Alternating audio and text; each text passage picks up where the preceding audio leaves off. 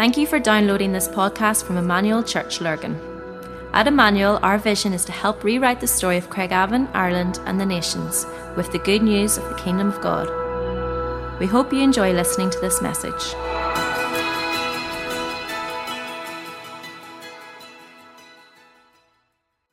Um, so yeah, oh, it's so good to be here. Honestly, it's like five years since we've been here on a Sunday morning, and and we've missed you. We've missed you. Honestly, it's so lovely to see the church growing in such a healthy way. And uh, and as Rick said, um, I'm married to Stephen, and we have three kids, two of which are out, one's in, and and uh, and we just we just love this place. We um, settled here when we were married, but it was my church before that. It's the only church I've ever known as home. So, um, so it's such a joy to be here this morning. Um, you know that we've been looking at this series. We're actually doing it in Portadown as well. And um, I believe that Jesus has actually given us really fresh insight and, uh, and, and I think he's doing something really deep within individuals, but also within the church as we live out the expression of this across two different locations across the city. So I am very excited. I have an anticipation rising within me as to what Jesus wants to do.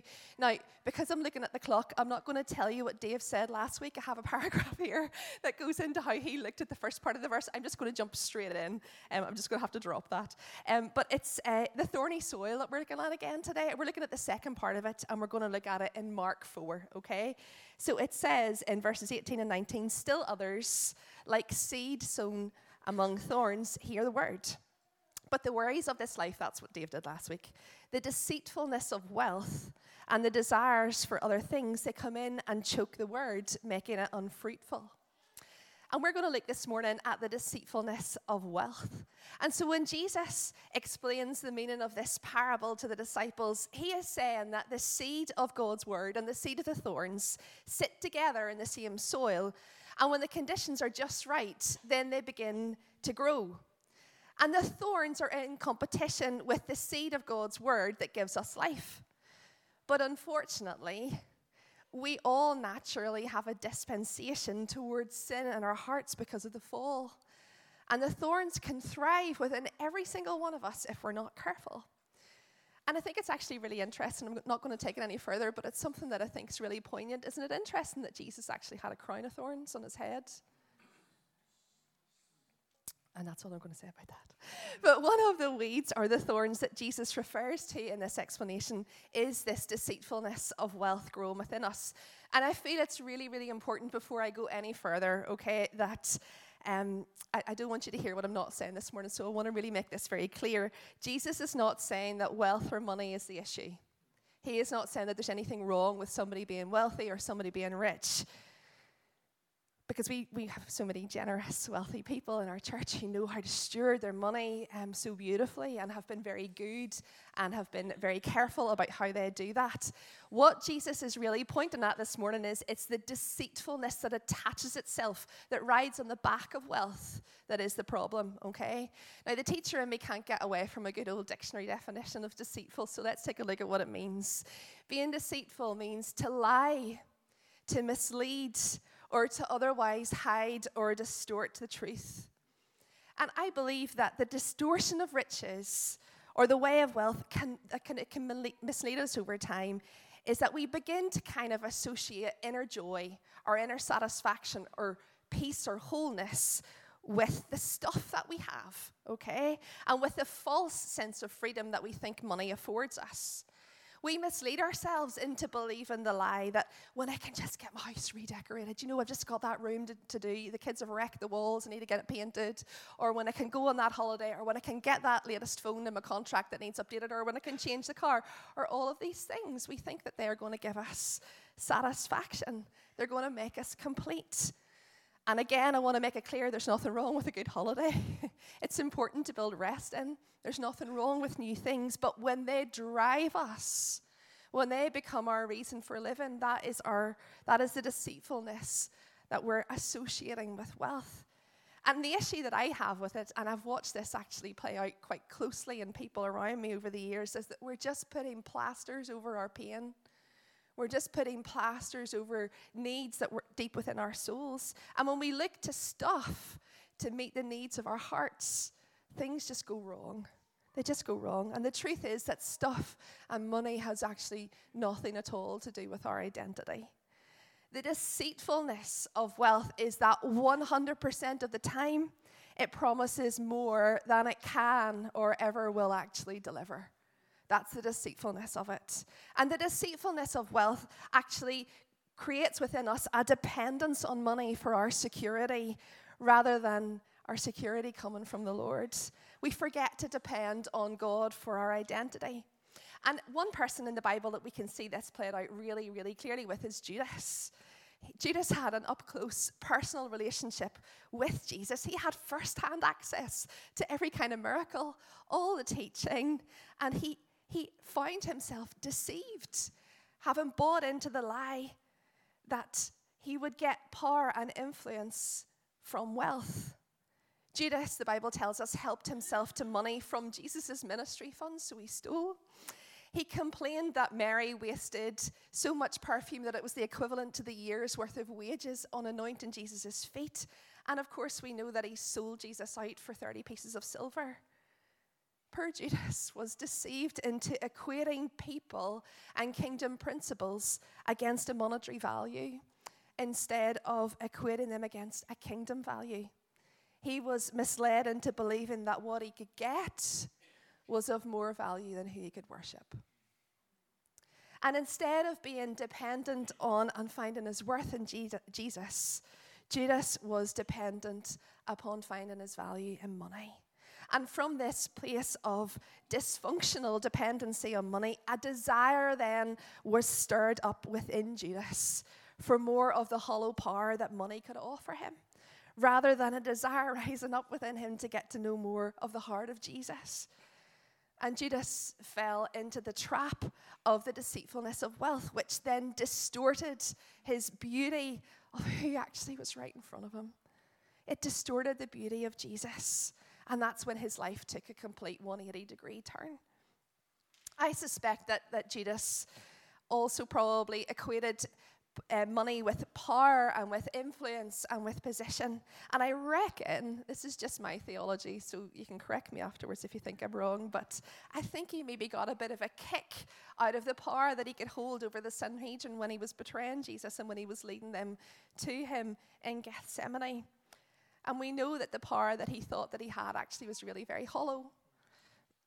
Judas was misled into believing that wealth would actually secure his prestige, but instead, oh, it so subtly tricked him onto the path that would lead to his downfall. The deceitfulness that attached itself to money and interrupted Judas's life caused his destruction.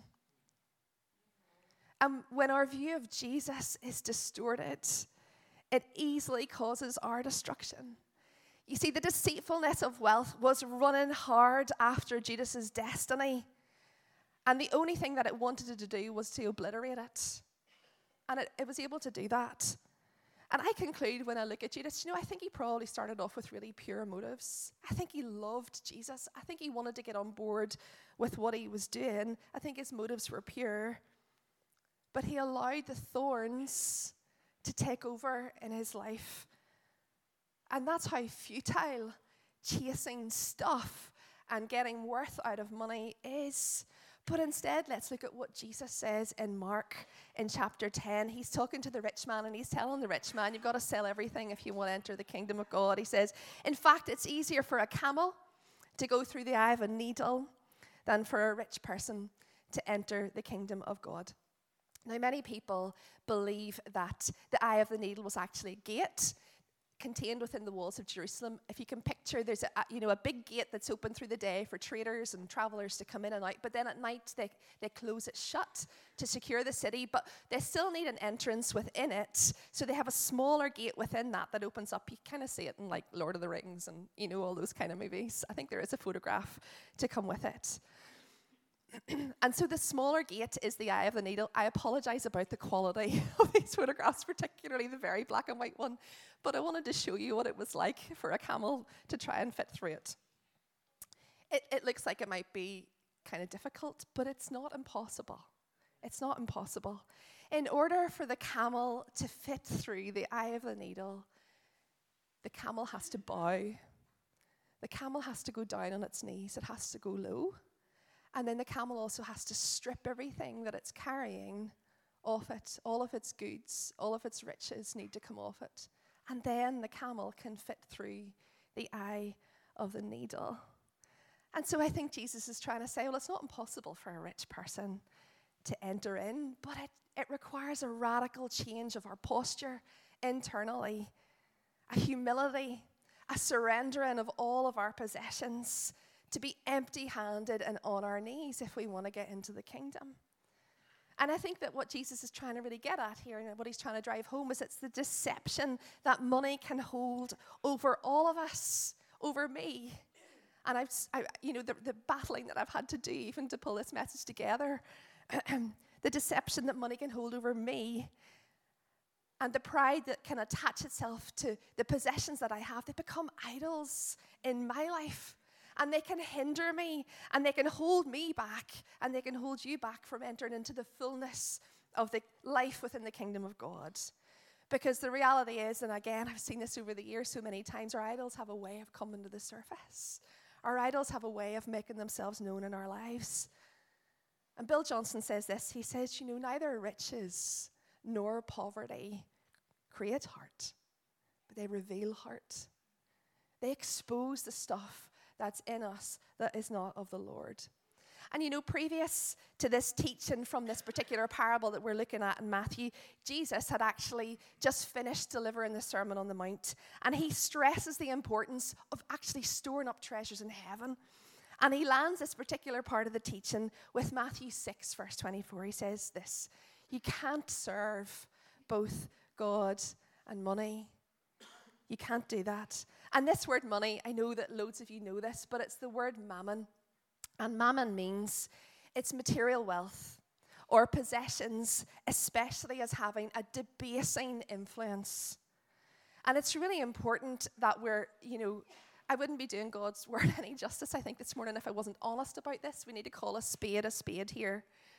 The influence and the powerful lure of mammon is rampant all around us, like never before.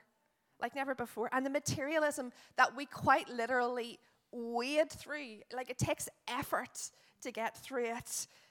The, uh, the influence of it is, is daily around us. And money has a way of attempting to define our identity. And I'm going to tell you that its pursuit of that is insatiable. It wants to wreak havoc. And with it comes greed. With it comes, like one of my biggest bugbears, entitlement. There's no room for that in the church. There's no room for that in the kingdom of God. And with it comes a false identity of our view of our own success. Mammon is the love of money of material wealth, of worldly riches as like the chief significance and overriding aim of living. That's what mammon is, right? And the deception of mammon, if we aren't careful, is that it becomes our sole focus in life. It becomes our driving force. But the reality is, and Jesus makes it really clear, it chokes us. It snuffs out opportunities for the kingdom seed that God, the Father, who is so good, just wants to sow into our hearts. It can't grow when mammon has the upper hand. The deceitfulness of wealth is running hard after our destiny. The deceitfulness of wealth is trying to obliterate what God has in store for each of us as well. And money has this really subtle, sly kind of way of attaching itself to our ego, of giving us a false sense of power and preventing us actually from fully engaging in a life that is laid down for Jesus.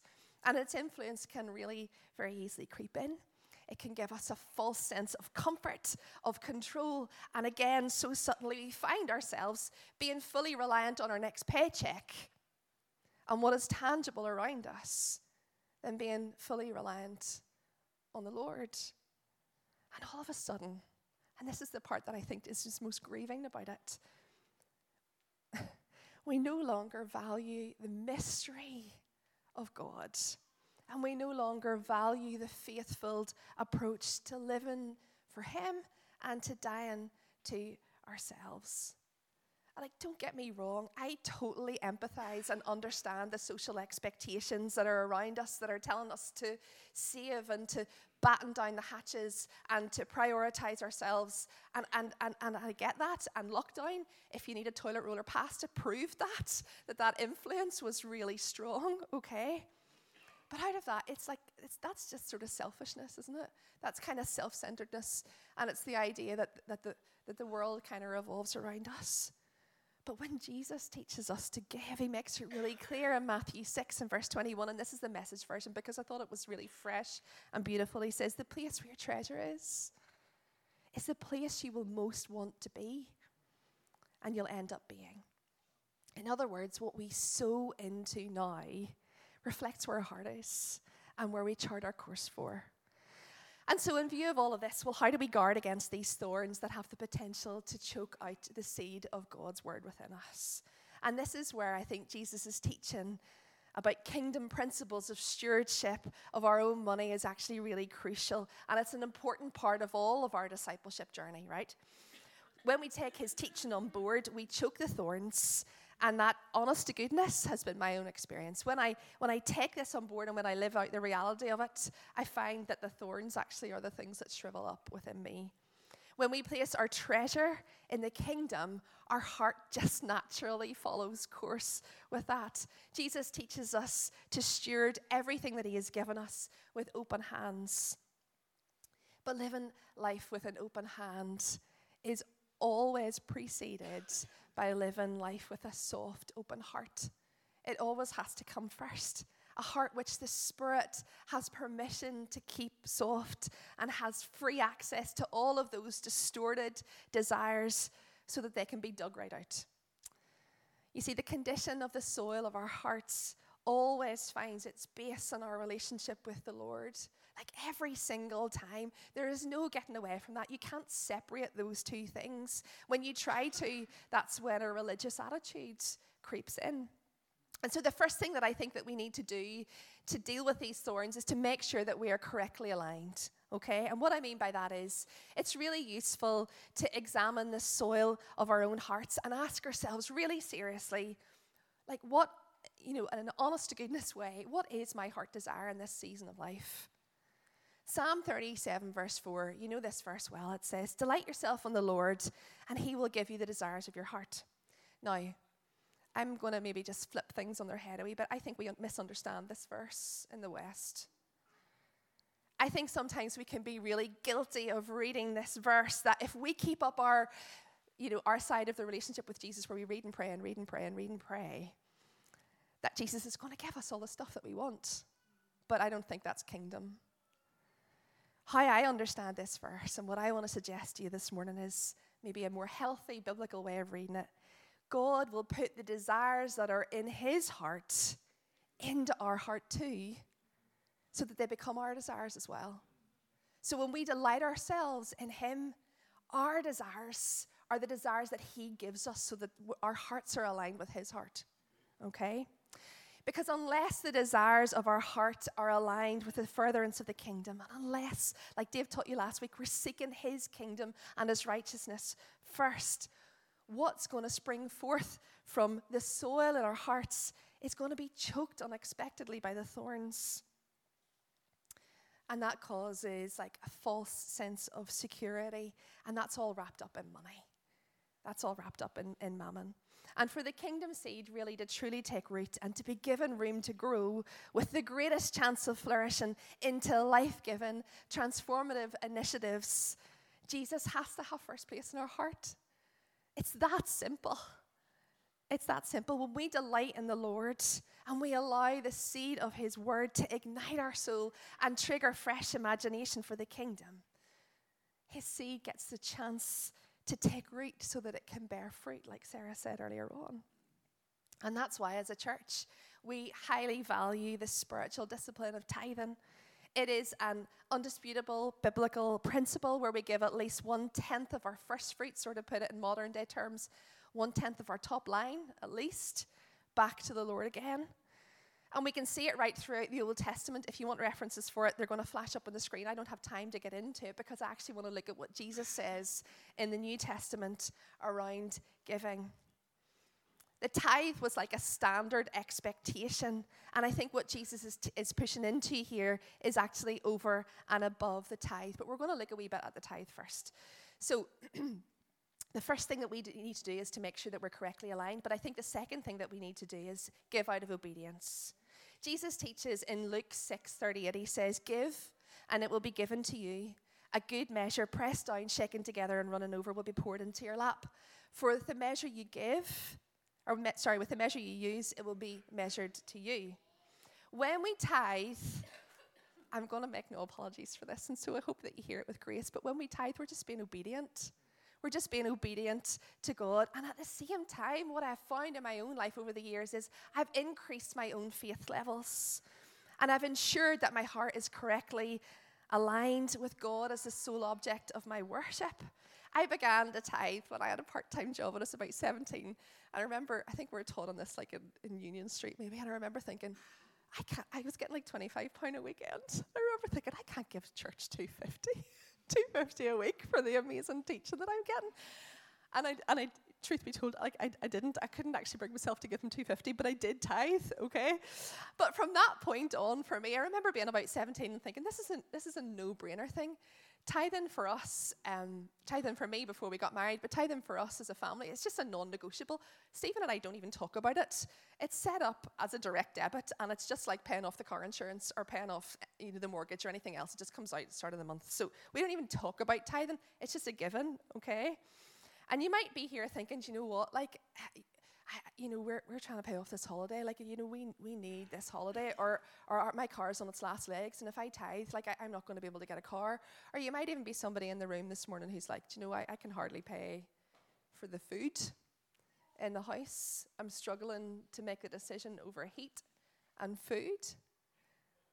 But I'd love to challenge you this morning. And I think I can say this with some authority because there's been evidence of this in our own lives I think God wants to challenge you on that this morning. I think God is calling out obedience on that this morning because when we give, we reveal what is in our heart.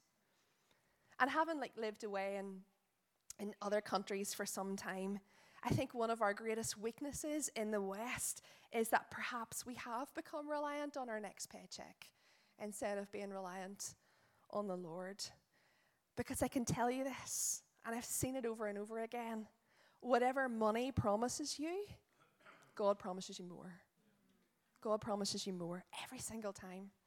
And often, money and the deceitfulness that attaches itself to it acts in a way that causes us to bypass the spiritual processes which are actually essential for our own growth and our own formation. It can choke the promises and the destiny of God on our lives. We teach our kids to tithe. I think it's really important that they grow up with a spiritual kingdom economy mindset rather than a world economy mindset. And we try to teach them that it's actually more than the tithe, that it's about being generous. And so when Jesus is talking about Luke 6 38 about um, giving and it being given back to you again, I think he makes it very clear that it's just obedience, like I've said. Most of his audience would have known that that's a part of the law, that's just what you do. But I think he's actually leaning into a whole other level of generosity. Because when we give, we take our eyes off our own needs. And it's actually a really good way of monitoring the treasure in our heart. You see, the principle of giving is a discipline. And a discipline is doing something that you know is good for you, even when you don't feel like it. And I'm sure, like us, there might be many in the room who kind of feel often that there's more month than there is money. Um, I don't know, we just haven't quite recovered from Christmas, I'm not sure. But, uh, but we've seen it over and over again in our lives. Like we never, ever go without when we are disciplined and generous in this area. And, and you know, as a leadership across the churches, we just know actually it's not about how much you give, it's just about entering into this process for the sake of being disciplined. I'm just leaving out loads of notes because I'm looking at the, the, clock here. The third point that um, that I think that we can do here, so uh, we, we check our alignment, we give out of obedience, but the third point is that we give generously. Now, I shared this story in Portadown last year, um, but it just continues to like knock the socks off us. Um, as most of you know, we're, we're working towards our new building in Portadown, and, and we know of a family who, who gave really sacrificially.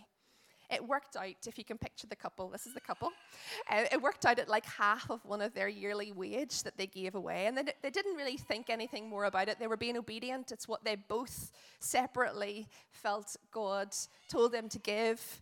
And they did it. And it was money, to be honest, they could have used for holidays, they could have used for, uh, you know, their retirement, they could have used for anything. But they, they, they felt really, really strongly that they give this amount of money away. The next week, the other partner within the marriage, I love this, they got an annual pay rise for the same amount that they had decided to give away. And I, I like, I, it wasn't hundreds of pounds, okay? It wasn't hundreds of pounds that they gave away. It was thousands of pounds that they gave away. And the other person in the marriage got an annual pay rise. So they weren't just getting it back once, God, in his generosity and with his beautiful father's heart, saw their heart in giving and decided that he was going to honor them. I think he saw that they could steward the money well. And their obedience, not that they had an expectation that they were going to get anything, but their obedience caused them to step into blessing. And I'm not getting in, into any like ropey theology here that you know if you give you're going to get loads, but that's not what I'm getting into. But I just I just recognize God's heart in that moment for that particular family, you know, and it was just beautiful. I think their desire in the, in the decision to give money was for Jesus' kingdom to break through. And I think God saw that and God honored that. And it's really important as well that I clarify because I don't want anybody to misunderstand. We all have a responsibility to pay our bills, we all have a responsibility to provide for our family. Okay, so we need to also steward our money really, really wisely. But I believe there's a challenge for us as the church this morning. We got to look at the soil conditions and see if there are any thorns around this area growing up within us. We've got to check our alignment. We've got to give out of obedience and we've got to give generously to help seed the kingdom destiny and imagination. Like, don't get me wrong, like, I love a good holiday.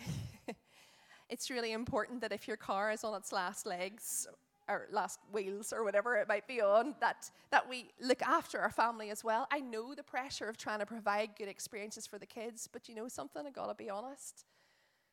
I want Jesus more than I want those things. I want him more. I want to see his kingdom break through more than I want a holiday.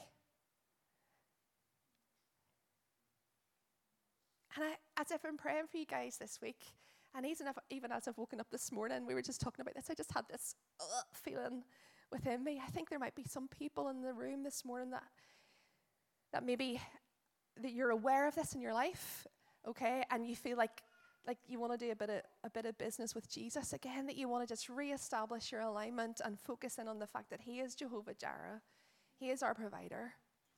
Or there might be some of you in the room, you're like, you know, I never want to go there. I want to have some room to actually pluck out the seedlings of thorns that are beginning to grow. And so I'm going to um, to invite the worship band back up again just to sing this last song because I couldn't get it out of my head all week. And I'm going to read a verse, and then I'm going to get out of the road. Because I think there might be some people this morning who need to do a wee bit of business with Jesus around this. And so we want to give you some room to do that, okay? We want to finish off with this verse because do you know what? God's word speaks for itself. I don't need to say anything else. Philippians 3, verses 7 and 8 say, But whatever gain I had, I counted as loss for the sake of Christ. I count everything as loss because of the surpassing worth of knowing Christ Jesus, my Lord. For his sake, I have suffered the loss of all things and count them as rubbish in order that I might gain Christ. We hope you enjoyed listening to this podcast. For more information about our church and all that we do, please visit our website at emmanuel-church.co.uk.